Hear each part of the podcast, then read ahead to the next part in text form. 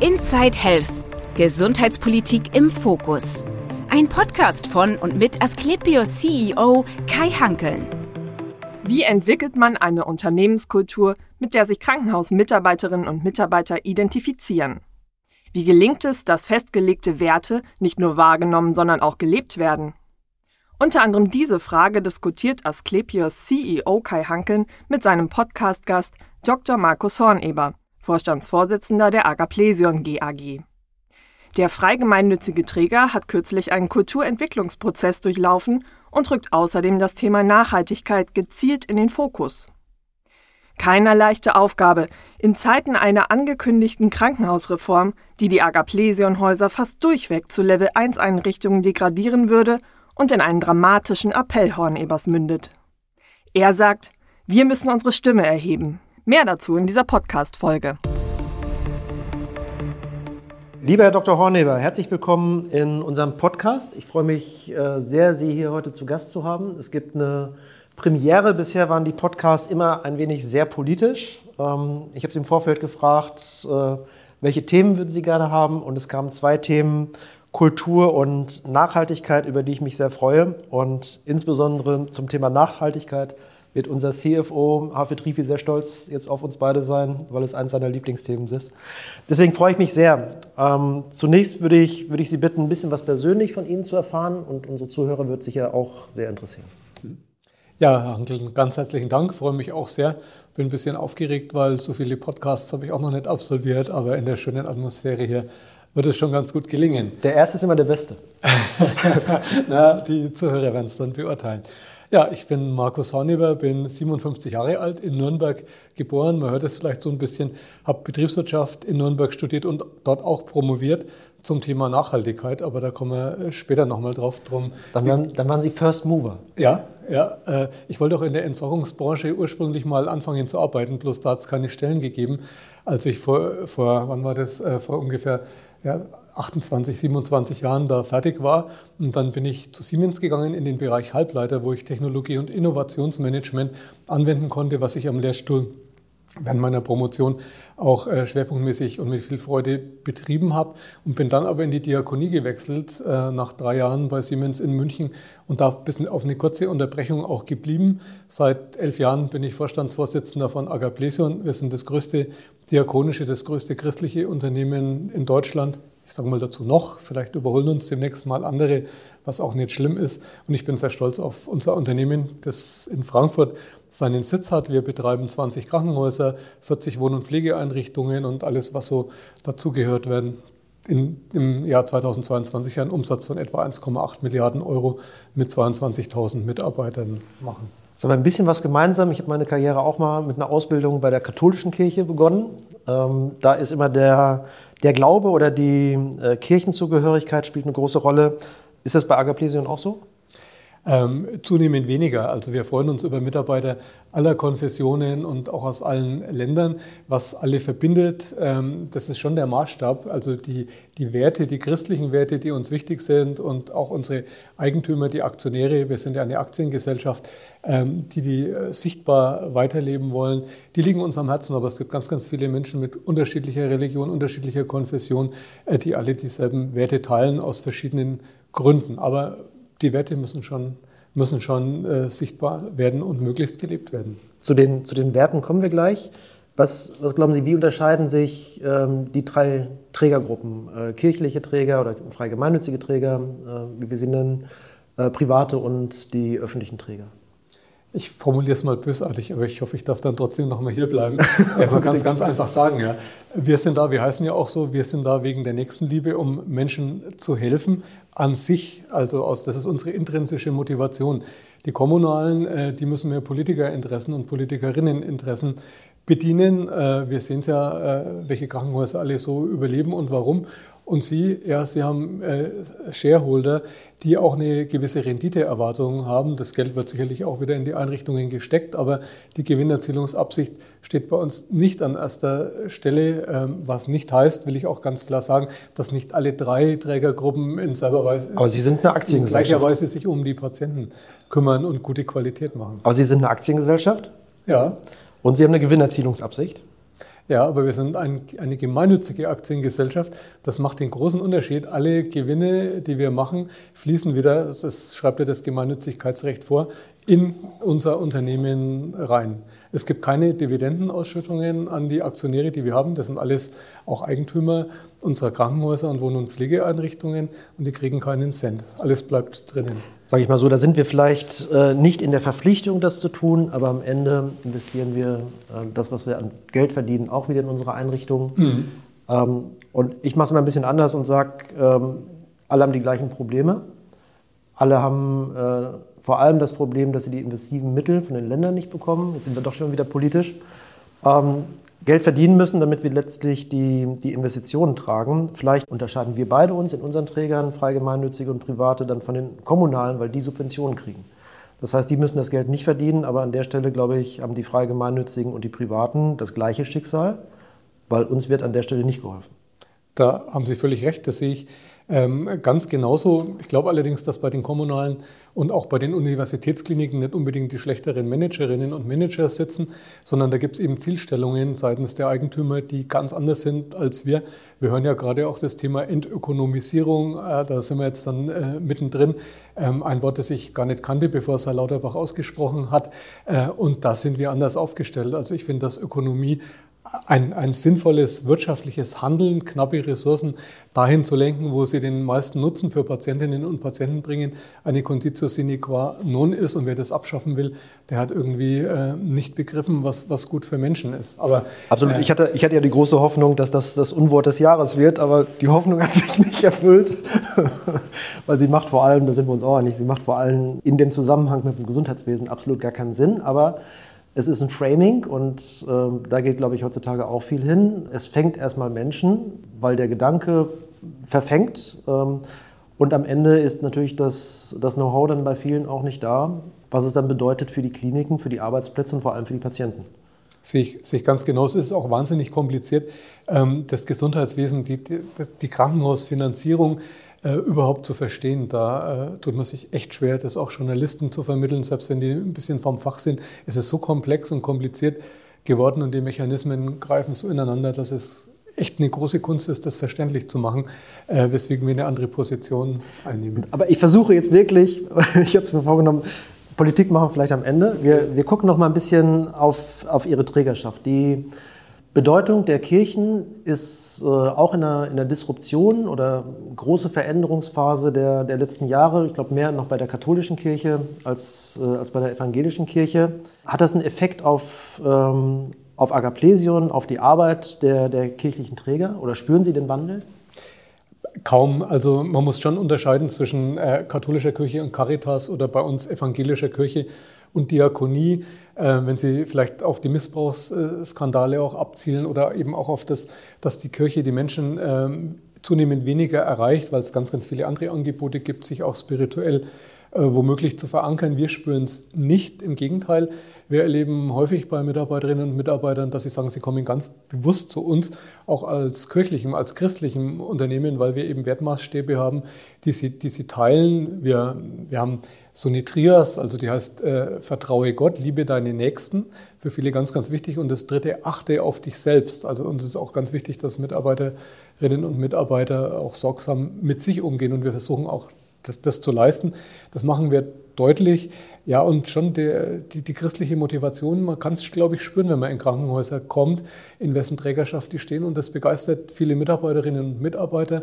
Und es gibt auch viele Patientinnen und Patienten, die bewusst deswegen zu uns kommen. Wir haben jetzt auch so die mittelgroßen Krankenhäuser, die sind vielleicht per se ein bisschen sympathischer, man fühlt sich nicht so verloren wie in einer großen Universitätsklinik äh, vielleicht. Und es ist, ein, es ist schon ein Klima und eine Kultur, die uns ganz, ganz wichtig ist äh, zu pflegen, die aus christlichen Ursprüngen kommt. Ähm, das ist, da brauchen wir unser, unseren äh, wie ist das Unique Selling Proposition, glaube ich, äh, gar nicht suchen, sondern wir haben die, die ist uns um die Wiege gelegt, nämlich äh, christliche Identität. Hm. Glauben Sie, dass auch welche nicht kommen, weil sie ein christlicher Träger sind? Habe ich jetzt noch nicht gehört, also bei, weder bei Mitarbeiterinnen und Mitarbeitern noch bei Patienten. Auslandsakquise? Fällt Ihnen leicht oder wir haben, wir haben kein Problem, Mitarbeiter aus dem Ausland zu gewinnen, gerade zum Beispiel aus den Philippinen, ganz, ganz christlich äh, ausgeprägt, aber auch äh, Muslime, die bei uns auch Kopftücher tragen, die sind alle herzlich willkommen.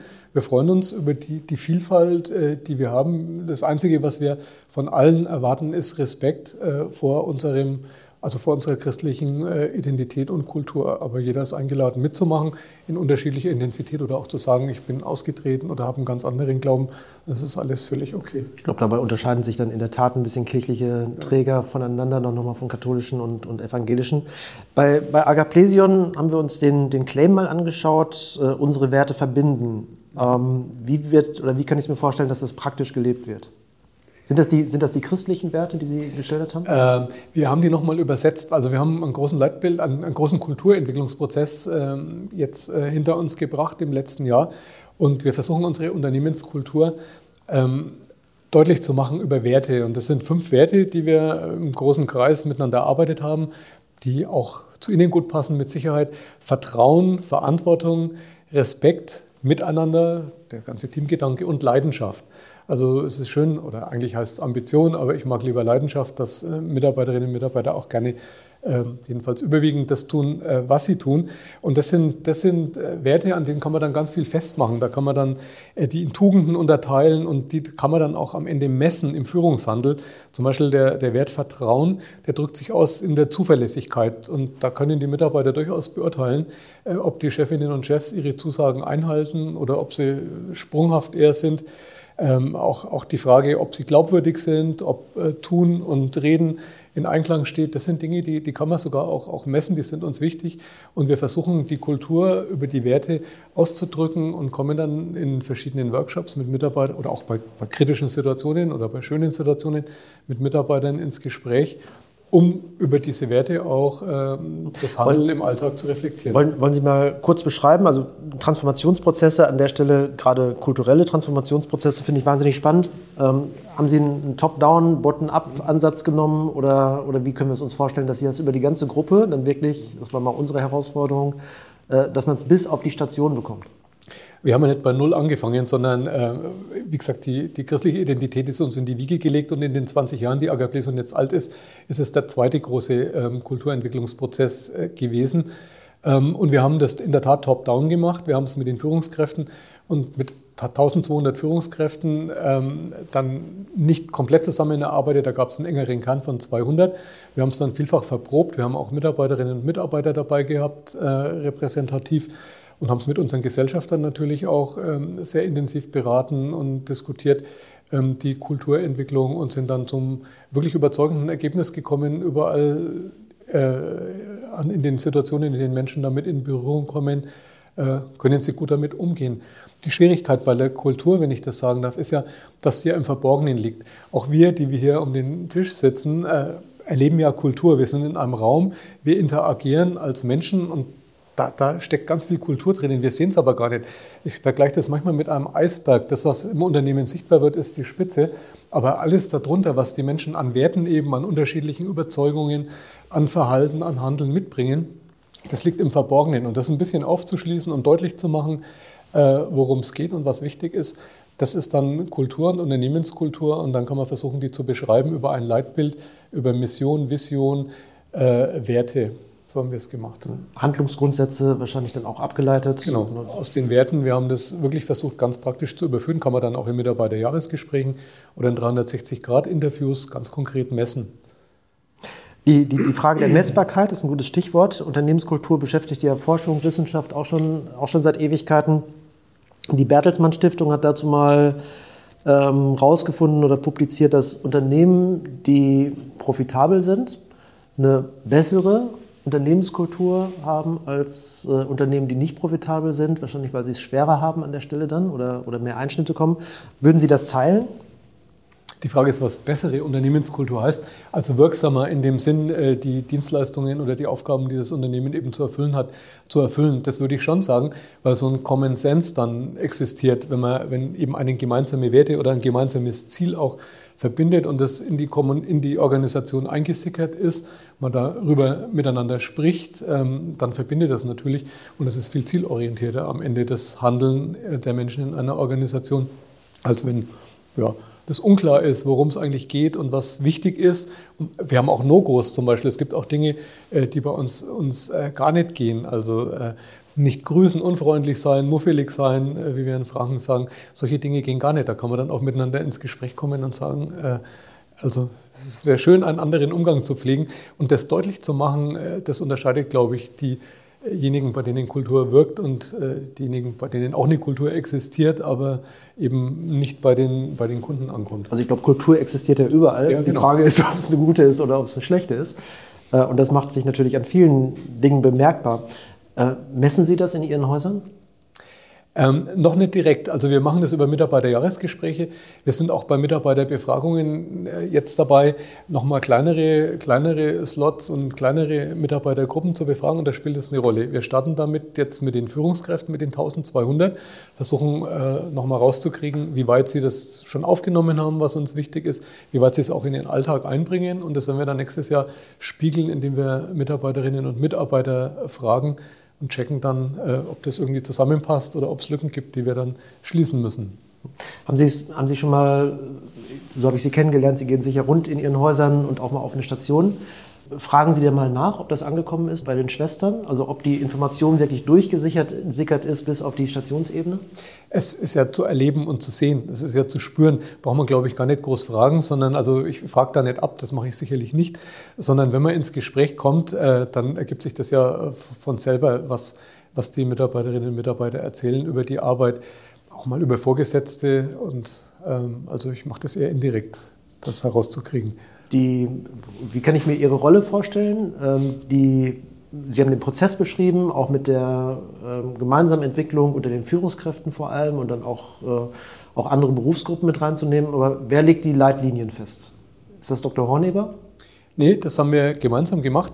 Äh, im, also die, die, vier Vorstände, ich bin ja nur einer von, von vieren, ähm, zusammen mit äh, ungefähr 200 Führungskräften. Wir haben das wirklich äh, konsensual erarbeitet und mit unseren kompletten Gesellschaftern. Wir haben sechs Runden mit den Gesellschaftern gedreht, leider per Teams, weil da gerade mitten die Corona- äh, Corona auf dem Höhepunkt war und haben es aber zum super erfolgreichen Abschluss gebracht. Wir müssen aufgrund unserer Konstruktion das in jeder Gesellschaft dann extra beschließen. Das sind über 30 Beschlüsse, Beschlüsse gewesen, die alle zum selben Ergebnis geführt haben, nämlich unser Leitbild, wie es jetzt existiert, äh, umzusetzen und deutlich und, und zu verankern.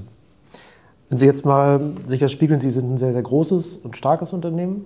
Ähm, wenn Sie sich jetzt kleinere Unternehmen angucken oder einzelne Häuser, mhm glauben Sie, die Größe des Unternehmens spielt eine Rolle, dass man das bewerkstelligen kann? Oder sind eher die kleinen familiär, familiären Häuser im Vorteil bei der, bei der Kultur? Ich glaube, dass grundsätzlich die kleineren Häuser deutlich im Vorteil sind, weil man Mitarbeiterinnen und Mitarbeiter direkt erreichen kann. Also 22.000 Menschen ähm, zu erreichen und auch noch zu begeistern, ist schwieriger als vielleicht 200. Ja. Die Chefin oder der Chef bei 200 der kann im Zweifelsfall jeden persönlich ansprechen und kennt auch jeden und jede äh, persönlich. Da ist das einfacher. Natürlich, wenn, wenn die Kultur, wenn, wenn die Führungskräfte oder diejenigen äh, auf, zu denen die Menschen schauen, wie die sich verhalten, was die, was die vorleben.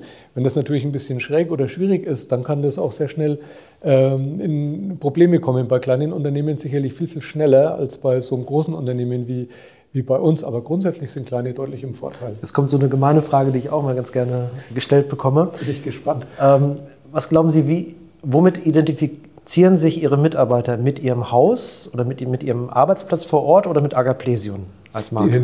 Die identifizieren sich ganz stark mit ihrem Team, in dem sie arbeiten. Mit, also nicht nur mit dem Arbeitsplatz, sondern mit den Kolleginnen und Kollegen um sie herum und mit der direkten Führungskraft. Dann kommt sicherlich das Haus, auf das viele stolz sind. Und je kleiner das Haus ist, desto mehr mit dem Haus. Und wir haben dieses Jahr, äh, letztes Jahr zum 20-jährigen Jubiläum Roadshows gemacht in allen Einrichtungen, um mal deutlich zu machen, da gibt es noch viel mehr Power als in dem einzelnen Haus. Es gibt nämlich eine ganz, ganz große Gemeinschaft von 22.000 Mitarbeiterinnen und Mitarbeitern und eine große Stabilität und tolle Sachen zu entdecken in dem Konzern. Und da hatten manche einen gehörigen Aha-Effekt. Aber es ist schwierig, äh, das den, den, den, Nutzen des großen äh, Agarbesum-Konzerns für die einzelne Mitarbeiterin, für den einzelnen Mitarbeiter deutlich zu machen. Da gebe ich Ihnen völlig recht.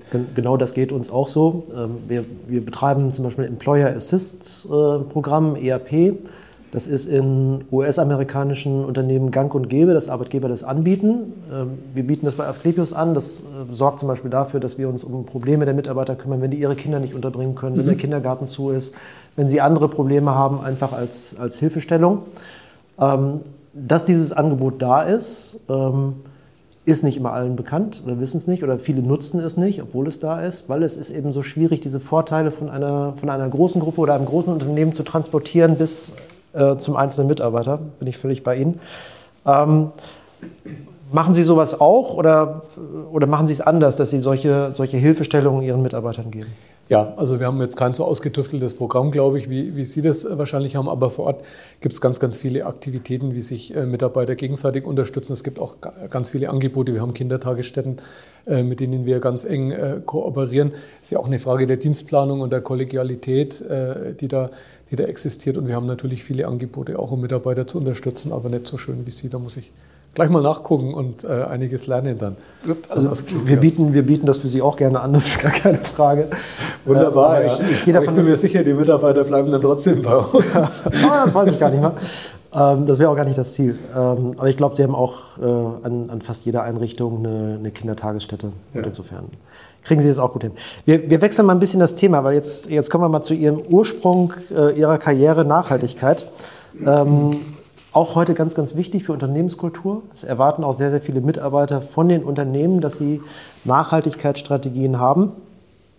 Ähm, wir haben das bei Asklepios und auch schon sehr, sehr früh angefangen mit einem Nachhaltigkeitsbericht, den wir ähm, auch Richtung Finanzwelt natürlich rausgeben müssen, weil für die Finanzwelt wird es immer wichtiger, wenn die uns äh, Kredite geben, dann erwarten sie, dass wir eben auch bestimmte nachhaltige Strategien verfolgen. Ähm, Kümmern Sie sich wegen Ihrem Beginn in Ihrer Karriere selbst um das Thema Nachhaltigkeit oder ähm, bei wem liegt es? Nö, das, das ist absolute Chefsache bei mir. Und zwei Mitarbeiterinnen, die äh, Nachhaltigkeitsmanagerinnen äh, bei uns sind. Und es liegt mir wirklich persönlich sehr am Herzen. Meine, meine Promotion, also man muss erstmal vielleicht nochmal die Begriffe klären, die häufig durcheinander gehen. Nachhaltigkeit hat ja die drei Dimensionen. Die ökologische, die wir, oder die Sie wahrscheinlich meinen, die die meisten meinen, gibt es aber noch die soziale und die wirtschaftliche. Da sind wir wieder beim Thema Ökonomie. Und wenn man sich die ökologische Nachhaltigkeit anguckt, ähm, da ist ja häufig eine Engführung zu beobachten auf, auf Klima und auf CO2 und auf, die, auf das Umweltmedium Luft. Aber es gibt ja viel, viel mehr. Der Abfall, der den Boden betrifft oder das Wasser oder die Biodiversitätsfrage. Also Nachhaltigkeit ist sehr, sehr breit. Und wir haben als erstes mal geklärt, worum es geht und was der Maßstab sein kann, um bestimmte Aktivitäten im Hinblick auf ihren Beitrag, Nachhaltigkeit oder nachhaltig zu sein, ähm, äh, zu prüfen. Und da gibt es den zweiten Hauptsatz der Thermodynamik. Ähm, ich bin kein Physiker, aber es ist ganz einfach zu erklären. Und das Entropiegesetz. Und in allen Produkten, mit, für, für, alles, was wir tun, brauchen wir Energie.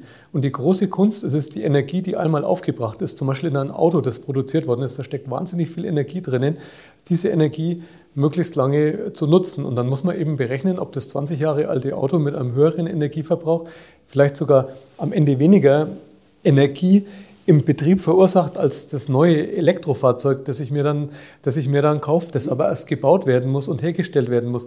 Und das muss man gegeneinander abwägen. Da gibt es dann Ökobilanzen und alle möglichen Untersuchungen. Und da gibt es auch eine ganz schlichte Handlungskaskade. Alles, was wir vermeiden, ist per se schon mal gut. Und was wir weniger machen, ist dann am zweitbesten. Und dann geht es in die, in die Wiederverwendung. Ähm, die Produkte, die die Produkte ein zweites Mal zu nutzen und dann kommt die Wiederverwertung. Da geht es dann in die Stoffkreisläufe, wenn ich aus einer, aus einer wir, Kunststoffflasche. Dr. wir, wir, fangen mal ganz, wir fangen mal ganz vorne an, genau. weil äh, das viel zu spannend ist, als dass wir es jetzt in einem Antwortsatz äh, hinbekommen. Aber ich sage erst mal, man merkt Ihre Leidenschaft, also kulturelle ähm, Ableitung bei Ihnen mit dem Ziel Leidenschaft schon mal vorhanden, äh, zumindest, bei, zumindest bei, bei der Nachhaltigkeit. Nachhaltigkeit für uns ist immer ESG. Das heißt, äh, Environment, das ist das, was in der Tat, so wie Sie es gesagt haben, die meisten darunter verstehen, Governance und Social. Genau. Social haben wir ein bisschen mit dem Kulturthema auch schon tangiert, deswegen gehe ich jetzt auch mal, so wie es das Allgemeinverständnis ist, auf ähm, schwerpunktmäßig das Umweltthema. Mhm. Ähm, Sie haben sich eine, eine, Organisation geschaffen, so wie ich das gerade verstanden habe, wie Sie das Thema ähm, handeln. Es ist Chefsache, das heißt äh, ESG Board oder Nachhaltigkeitsboard, Sie sind der Vorsitzende. Mhm. Und dann haben sie sich Ziele gegeben. Für diese Themen, die Sie gerade auch schon angeschnitten haben, bei, bei welchen Zielen haben Sie angesetzt? wir sind noch dabei, die Ziele ganz genau zu, ähm, zu formulieren. Wir haben schon mal angefangen mit allen möglichen Aktivitäten, haben aber unsere Ziele äh, jetzt noch vor uns. Ähm, also das 1,5 Grad Ziel ist selbstverständlich, aber weitere Unternehmensziele, die entwickeln wir gerade. Wir haben eine, also eine Schwachstellenanalyse gemacht ähm, und daraus jetzt alles Mögliche abgeleitet, wo wir ansetzen können. Dann, aber Sie haben es ja schon sehr, sehr intensiv beschrieben ja. äh, mit, äh, mit Energieaufwand für die Produktkreisläufe. Das ist, da sind Sie ja schon sehr, sehr weit. Ähm, da ist ja für viele das Problem, dass sie erstmal schon mal gar nicht die Daten zur Verfügung haben. Mhm. Also war eine unserer großen Herausforderungen, überhaupt erstmal auf irgendeinen Knopf zu drücken, den es nicht gab, um herauszufinden, wie viel CO2 ähm, verursachen wir denn eigentlich. Äh, und wie hoch ist denn unser Energieaufwand über alle Einheiten pro Jahr. Ähm, hatten Sie die Herausforderungen auch oder wie haben Sie, wie haben ja. Sie den Punkt? Nö, die, die haben wir genauso. Wir sind da gerade auch am Messen und am Aufnehmen und vieles ist in der Tat nicht messbar. Aber äh, ich, ich setze eigentlich ganz anders an und zwar ziemlich pragmatisch. Also wir haben, wir haben, wir haben übrigens auch ein Buch jetzt geschrieben, erscheint im Kohlhammer Verlag äh, im Ende März oder April und wir haben es im Unterschied zu allen anderen, die Bücher herausgegeben haben, äh, ich will jetzt den Namen nicht sagen, wir haben es wirklich selber geschrieben. Frau Möller, Frau Dickmeyer, das sind die beiden ähm, Nachhaltigkeitsmanagerinnen und ich äh, ist ein kleines Büchle und da steht, da steht alles drin, wie man Nachhaltigkeitsmanagement im Gesundheitswesen macht. Ähm, und dass man auch ganz pragmatisch ansetzen kann, ohne jetzt groß zu messen, sondern einfach mit dem gesunden Menschenverstand, was zu vermeiden, Abfalltrennung im OP, da brauche ich gar nichts messen. Wenn heute alles in eine Tonne geschmissen wird und die Hygiene sagt, muss so sein, weil das muss dann alles schön verbrannt werden, dann sitzen jetzt halt mal inzwischen die OP-Manager und die Hygieneleute äh, zusammen und überlegen, wie kann man das auch anders machen. Da brauche ich erstmal gar nichts messen. Oder wenn ich auch sage, wir machen Aktionen mit dem Rad zur, äh, mit dem Rad zur Arbeit, was ich auch mache, wenn das Wetter schön ist, ich bin leider nur Schönwetterradler, das gebe ich auch ganz offen zu, sonst nehme ich häufig die Straßenbahn. Da brauche ich gar nichts messen. Aber äh, das kommt jetzt alles noch im Nachgang. Wir wollten aber nicht so lange warten, bis wir alle, alle Daten mal da haben und uns dann Ziele genommen haben oder, oder vorgenommen haben, die dann auch womöglich matchen mit CSRD und allen möglichen anderen Vorgaben. Das ist mir viel zu langweilig. Da muss genau wie ist unser kulturelles Verständnis, der Sportsgeist bei den Mitarbeiterinnen und Mitarbeitern entstehen und ganz viele kann man abholen in den Sprechstunden. Die haben tolle Ideen äh, und wir setzen die einfach schon mal um. Finde find, find ich gut und auch sehr pragmatisch. Nun ist die Welt ein wenig verkommen, ich sage es mal bösartig, ein wenig verkommen und setzt sich am liebsten Ziele, also vor allem die Politik, die dann nie erreicht ja. werden. Das heißt, ich habe jetzt verstanden, es ist nicht ihr Weg, ja. ähm, aber der Abbau von, ähm, von Schadstoffen, die Reduktion von äh, Emissionen, das, das sind ja unbestreitbare Ziele. Die Frage ist ja, wie bemesse ich es am Ende und welche, welche Größenordnung wird es sein? Was würden Sie sagen, sind so Ihre Top 3 Treiber, bei denen Sie sagen, da werden wir richtig stolz drauf sein, weil da kriegen wir eben in diesem Prozess in den nächsten fünf Jahren richtig was bewegt? Das sind ähm das sind mir tatsächlich auch kulturelle Aspekte. Besonders stolz bin ich, wenn jeder Mitarbeiter, jede Mitarbeiterin einen Beitrag leistet und den auch beschreiben kann äh, dazu. Ähm, und das, das Thema einfach angekommen ist äh, bei ganz vielen. Das reicht, mir dann, das reicht mir dann schon, weil dadurch viel, viel mehr entsteht, als wenn wir uns Ziele vornehmen und Rieseninvestitionen dann dranhängen. Das ist nämlich dann der Punkt. Ja. Unsere ganzen Krankenhäuser laufen natürlich ich, mit, Gas, mit, mit, Gas, mit Gasversorgung. Und die umzustellen, das wird noch lange überhaupt nicht passieren bei der Investitionstätigkeit der Länder und äh, bei irgendwelchen Programmen, die es mit Sicherheit nicht mehr geben wird, bei den Schulden, in die unser, unser Staat äh, läuft. Und da können wir auch nicht warten. Manchmal, vielleicht rentiert sich dann irgendwie und wir machen es aus eigener Kraft, weil es wirtschaftlich ist und weil wir tatsächlich uns auch entscheiden, dafür Geld einzusetzen, selbst wenn es unwirtschaftlich ist. Soweit sind wir aber noch lange nicht. Gibt es vorher ganz viele Möglichkeiten. Ein kleines Beispiel zu nennen. Wir haben zum Beispiel die Arbeitskleidung auf Tencel, das ist ein, ein Holzstoff ähm, umgestellt, der sogar ein bisschen teurer ist, aber wesentlich angenehmer vom Tragekomfort. Wir sparen dadurch ganz viel Wasser und, Baum und, und CO2, was bei der Baumwolleproduktion ausgestoßen wird. Oder das ganze Thema Speisenversorgung. Ähm, da kann man natürlich auch einiges machen, was der Gesundheit zuträglich ist. Weniger Fleisch verbrauchen, kann man persönlich bei sich ansetzen. Ähm, und, haben Sie, und natürlich auch im Unternehmen. Und da haben wir ganz viele, ganz viele Aktivitäten laufen und auch die Speisekarten umgestellt, unsere Produktionsküchen entsprechend auch ausgerüstet, dass die mit möglichst wenig Energie äh, zurechtkommen. Da gibt es ganz viele Beispiele im Kleinen. Jetzt haben Sie ja einen großen Vorteil, äh, dadurch, dass äh, Sie sehr, sehr zentral organisiert sind. Ich weiß das aus einem unserer Vorgespräche. Ähm, Sie haben einen zentralen Einkauf über die gesamte Unternehmensgruppe. Ähm, das ist ja die erste Ansatzstelle, dass der Einkauf erstmal schaut, was gibt es für Alternativen. Ähm, haben Sie dann eine spezielle Agenda?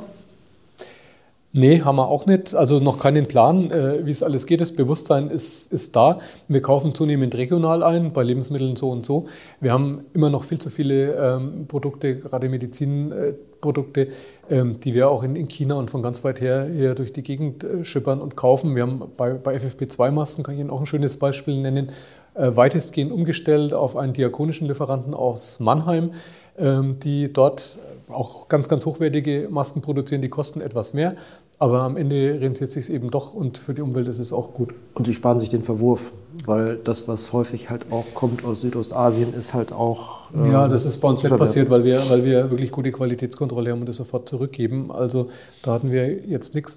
Aber wir sind da dran. Wo wir, wo wir ganz gut sind, ist, glaube ich, in unserem Fuhrpark. Wir haben ein paar E-LKWs laufen und auch einen großen, der über zwei Stockwerke, 86 äh, so Wägen, ähm, dann gleichzeitig transportiert, was, was eben entsprechend auch CO2-Ausstoß spart bei der Belieferung. Aber wir sind, ich sage das ganz offen, da haben wir noch einiges äh, vor uns. Wir müssen äh, noch mehr unser Zahlenwerk dann in den Griff kriegen, um dann auch die Erfolge besser messen zu können und stolz darauf zu sein am Ende. Ich finde es toll und Ihre Leidenschaft kommt raus. Das macht mir immer, das macht mir wahnsinnig Spaß. Ähm, ich, ich, möchte jetzt noch kurz, weil wir gerade schon das Investitionsthema hatten, kurz den Dreh dann äh, nochmal machen auf Politik. Sie haben gesagt, naja, mit den Investitionsfördermitteln ist das schwierig, das betrifft uns auch alle. Ähm, ich würde mir auch wünschen, dass wir eben genau diese Themen auch finanziert bekommen würden. Äh, gerade auch, weil es einen ähm, direkten Einfluss und äh, ich meine, wir rechnen ja immer in Return of Invest. Äh, der Return kommt ja für die Gesellschaft und kommt für den Staat. Insofern glaube ich, es wären sinnvoll investierte Fördermittel der Länder, wenn sie genau das bei den Krankenhäusern investieren würden. Aber wir sehen ja halt, dass das häufig auch, ähm, auch nicht passiert. Jetzt haben wir eine große Krankenhausreform angekündigt von unserem Gesundheitsminister. Und da dieser Podcast genau in diese Zeit fällt, ähm, glaube ich, müssen wir äh, auch einmal mit drüber sprechen. Ähm, es gibt Level künftig und es gibt Leistungsgruppen. Ähm, haben Sie Ihre Häuser schon mal durchgelevelt? Mhm. Ja, da bleibt nichts mehr übrig. Wenn die Reform so umgesetzt äh, werden würde, dann bleibt wirklich nichts mehr übrig. Die landen alle in, äh, oder fast alle, zwei Fachkliniken sind da außen vor, äh, landen alle in Leistungsgruppe 1 weil wir äh, also nicht gleichzeitig zu vielen anderen tollen Dingen, die Geburtshilfe oder die Stroke Unit äh, vorhalten. Wir haben das sehr, sehr schön ähm, aufgezeigt und haben über 220 Briefe an die äh, Abgeordneten, an die Gesundheitsminister der Länder geschrieben, wo wir ganz konkret beschreiben, was da passiert. Ich kann es Ihnen gerne an einem Beispiel mal sagen. Wir haben in Frankfurt ähm, unser größtes Krankenhaus, besteht aus zwei Standorten. Und wir haben aus gutem Grund ähm, die Geburtshilfe, die, glaube ich, 600, 700 Geburten waren es noch, an ein Krankenhaus in Frankfurt-Sachsenhausen verlagert, wo eine Neonatologie auch ist, vor drei oder vier Jahren, der Qualität wegen. Und das fällt uns jetzt auf die Füße, sodass dieses Krankenhaus, das im Moment das größte Brustzentrum in Hessen ähm, äh, beinhaltet, wir haben da zwei Da Vincis stehen, in denen HNO, Urologie, Gynäkologie und Viszeralchirurgie äh, operieren mit dem Da Vinci. Wir sind Referenzzentrum. Wir, wir, versorgen 40 Prozent der Herzinfarkte in Frankfurt. Das ist die größte kardiologische Klinik in Hessen, die wir, die wir in Frankfurt haben. Das ist dann alles weg. Ähm, und ich vergleiche es immer mit so einem Lego-Baustein, dieses wirklich theoretische Denken derer, die da in der Regierungskommission sitzen und die glauben, äh, also über Planwirtschaft kann man, kann man die Dinge lenken. Äh, ich kann eben eine, eine, ähm, ein Brustzentrum, ist kein Lego-Baustein, das ich vom Markus Krankenhaus in Frankfurt in die Uniklinik äh, ich wohne da gleich gegenüber, äh, in die Uniklinik versetze. Da gibt es Menschen, da gibt es Teams, die über Jahre äh, eingespielt sind, die Verzahnung zwischen den verschiedenen Berufsgruppen, die segensreiche Arbeit für ganz, ganz viele Frauen leisten, die, die denen, den Mitarbeitern dort auch noch vertrauen und aus gutem Grund auch zu uns kommen. Jetzt sind wir wieder am Anfang in ein christliches Krankenhaus und das ist dann weg. Kann ich mir gar nicht vorstellen, was, was da passiert. Und da kann ich Ihnen von jedem unserer Krankenhäuser erzählen, da gibt es Spitzenmedizin, hochmotivierte Mitarbeiter, Top-Auszeichnungen in den einschlägigen äh, Medien und das ist dann alles verschwunden. Vielleicht für unsere Zuhörer, ähm, die, die Level-Einteilung gibt bei Level 1, 2, 3. Bei Level 1 äh, gibt es eine Unterteilung noch zwischen 1i und 1n. 1i-Häuser, sage ich mal, ist Icarus, kann man sich einfach merken, werden verbrennen, weil sie, weil sie, weil sie, keine, weil sie keine Krankenhauszulassung mehr haben. Für 1N wird es schwierig, weil sie äh, viele der Leistungsgruppen, also der, ähm, der wichtigen ähm, Operationen zum Beispiel auch nicht mehr erbringen dürfen. Das dürfen dann die höheren Level. Äh, und insofern wird das für 1i-Häuser sehr, sehr schwierig. Und in der Tat ist es auch äh, bei uns so, dass sehr, sehr viele Häuser in, in 1i landen. Auch solche, ich habe auch so ein Beispiel in, in Hamburg, das äh, Krankenhaus St. Georg, eines der ältesten und größten Krankenhäuser der Stadt, ist Level 1, weil es hat keine Geburtshilfe. Ja. Auch aus gutem Grunde. Wir sind der größte geburtshilfliche Träger in Hamburg, aber dieses Haus hat keine Geburtshilfe und deswegen ist es Level 1. Das ist äh, an Absurdität eigentlich kaum zu überbieten äh, und dürfte dann den großen Teil seiner Leistungen, größte Kardiologie in Hamburg, dürfte es nicht mehr erbringen, ja. ähnlich wie Sie es beschrieben haben. Und das macht es dann doch ein bisschen äh, absurd und ich verstehe offen gesagt gar nicht, ähm, warum der Gesundheitsminister äh, das so verfolgen möchte. Und äh, ich kann es ehrlich gesagt auch nicht ganz glauben. Glauben Sie, dass es so kommt? Jetzt, erwischen Sie mich auf dem falschen Fuß. Ja, als christlicher Unternehmenschef äh, müsste ich eigentlich glauben. Ich, also ich, ich hoffe inständig, und, äh, dass, es, dass es nicht so kommt. Jeder versucht ja diese Erklärung für sich zu finden. Für mich ist es im Grunde genommen die Erklärung, man, man versucht, ähm, das Klientel zu bedienen. In der Tat ein SPD-Klientel, deswegen so ein Framing wie Entökonomisierung. Äh, was ist mit Entökonomisierung gemeint? Ja, die Fallpauschalen werden nicht abgeschafft, sondern es wird nur ein 20 Prozent Vorhalteanteil genommen, neben dem Pflegebudget. Und dieser Vorhalteanteil, der kann ja noch nicht mal bei Level 1 dann die Basiskosten der Krankenhausimmobilie finanzieren. Äh, das wird natürlich nicht gesagt. Das heißt, das Ziel ist, Krankenhäuser vom Netz zu bekommen, aber nicht schuld zu sein.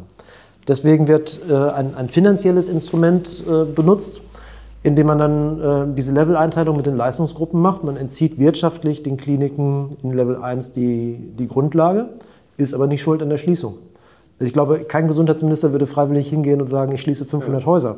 Genau. Und das ist auch meine große Kritik jetzt, um nochmal auf die Stufe 1i, 1 Icarus ähm, äh, zu kommen. Das ist natürlich ein toller Schachzug zu sagen, wir brauchen kein, gar kein einziges Krankenhaus schließen. Bei 1i, da gibt es dann zwar keine Ärzte, die das mehr leiten, aber es, muss also es gibt dann doch noch drei Betten, die vielleicht im Zweifelsfall rund um die Uhr versorgt werden müssen. Wie das passieren soll durch Niedergelassene, die dann äh, im Krankenhaus äh, schlafen oder so, keine Ahnung, wie das, wie das gehen soll.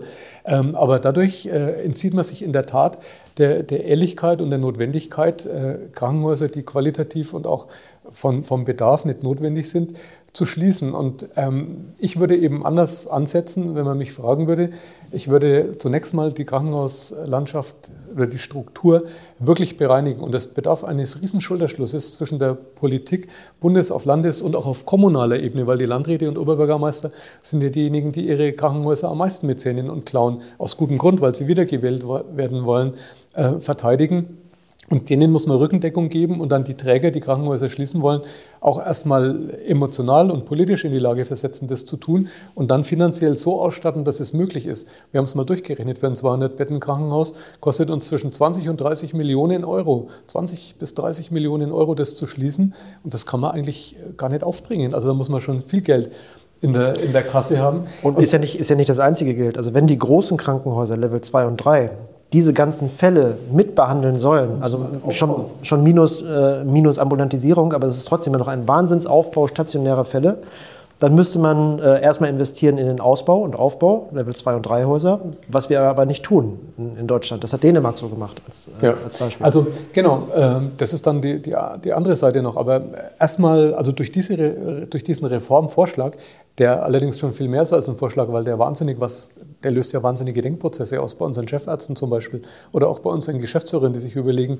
macht das überhaupt noch Sinn in der, in der Zukunft, äh, wenn es so weitergeht? Da, da gibt es schon, gibt's schon viele Diskussionen, denen wir, denen wir begegnen müssen. Und da, damit wird überhaupt kein einziges äh, der bestehenden Probleme gelöst, sondern es wird zugekleistert äh, durch neue Reformen, die zusätzliche Bürokratie erzeugen. Meine Meinung zum laufenden Betrieb ist, dass unser bestehendes DRG-System mit Mindestmengen, mit Strukturvorgaben, mit Zentrumsdingen unglaublich gut ist. Man kann doch innerhalb des DRG-Systems auch Justierungen vornehmen, wenn Leistungen zu schlecht äh, bewertet werden. Und wenn es wirklich ganz, ganz äh, seltene Erkrankungen gibt, ganz teure Leistungen, dann würde ich sagen, wie beim Handwerker mit Regiestunde, dann werden die eben vergütet nach der, nach der nachgewiesenen Zeit und nach den nachgewiesenen Kosten. Dann kommen die Universitätskliniken auch auf ihre Kosten, aber dort Leistungen zu erbringen, die wir in unseren kleineren Krankenhäusern, die nicht so komplex sind und nicht so ein Overhead haben, viel, viel wirtschaftlicher und qualitativ im Zweifelsfall auch noch besser erbringen können, die müssen da gar nicht gemacht werden, sondern die können bei uns gemacht werden. Also mein Plädoyer wäre, das bestehende System ernsthaft äh, ähm, zu reformieren, statt jetzt irgendwas nochmal rauszunehmen und alles viel komplizierter zu machen? Nein, wenn, ich sage das mal so, wenn der Gesundheitsminister das Thema Entökonomisierung ernst nehmen würde, dann würde er die Behandlungskosten gegenfinanzieren, so wie die Pflege. Dann würde er jetzt als nächstes sagen, ich nehme die Ärzte und die Ärzte sind in der Vorhaltefinanzierung. Aber genau das wird ja nicht gemacht. Das heißt, äh, meines Erachtens steigt der Leistungsdruck. Wenn ich nur 20 Prozent Vorhaltung habe, dann steigt der Leistungsdruck für Level 1 Häuser ungemein, weil man muss Leistung bringen in den wenigen Leistungsgruppen, die einem dann noch zur Verfügung stehen. Und das ist, glaube ich, äh, für alle, die das dann betreffen würde, besonders hart. Ähm, was, was, würden Sie jetzt machen? Neuen Gesundheitsminister, Frau Lamprecht ist jetzt weg als Verteidigungsministerin, jetzt müsste Herr Lauterbach als nächstes weg, wird, glaube ich, nicht passieren. Wie, wie können wir das noch drehen? Ja, indem wir argumentieren, indem wir heute diesen Podcast führen. Wir müssen unsere Stimme erheben und was sagen und Allianzen schmieden und vielleicht so wie die Niedergelassenen, die machen das ja total cool. Ja. Also die Entökonomisierung, die führt ja genau dazu, dass man dann seine Leistung einstellt, wenn man kein Geld mehr dafür kriegt. Da geht man als Mitarbeiter, macht man dann einen Schritt langsamer, wenn äh, das Gehalt nicht entsprechend steigt oder die Niedergelassenen machen zu. Äh, schließen ihre Praxen dann am Donnerstag oder so, wenn äh, das Regelleistungsvolumen erschöpft ist. Da passiert es ja heute schon. Da kann man beobachten, wohin die Reform führt. Und wir können das ja auch mal äh, deutlich machen, indem wir auch unsere Mitarbeiterinnen und Mitarbeiter, die das sehr, sehr gut verstehen, was da gerade passiert und die stinksauer sind, ähm, Billigqualität vorgeworfen zu kriegen oder unnütze Operationen. Ähm, das können die gar nicht gerne hören, was Herr Lauterbach da so von sich gibt. Da muss man immer ein bisschen politisch aktiver werden. Und da gibt es jetzt eine Allianz der frei gemeinnützigen katholischen und evangelischen und auch der Sana, die sich gerade etabliert, äh, wo wir da mal ein bisschen Gas geben. Also äh, freut mich sehr zu hören, aber ich mache das mal frei nach Robert Habeck. Äh, wir schließen dann keine Krankenhäuser, wir behandeln halt nur nicht mehr. In dem Sinne, wir hoffen auf das Beste. Dr. Horneber, ganz, ganz herzlichen Dank für den tollen Podcast. Hat mir sehr, sehr viel Spaß gemacht und ich wünsche uns beiden alles Gute. Mir hat es auch viel Spaß gemacht. Ganz herzlichen Dank an Sie und ja, alles Gute. Danke. thank you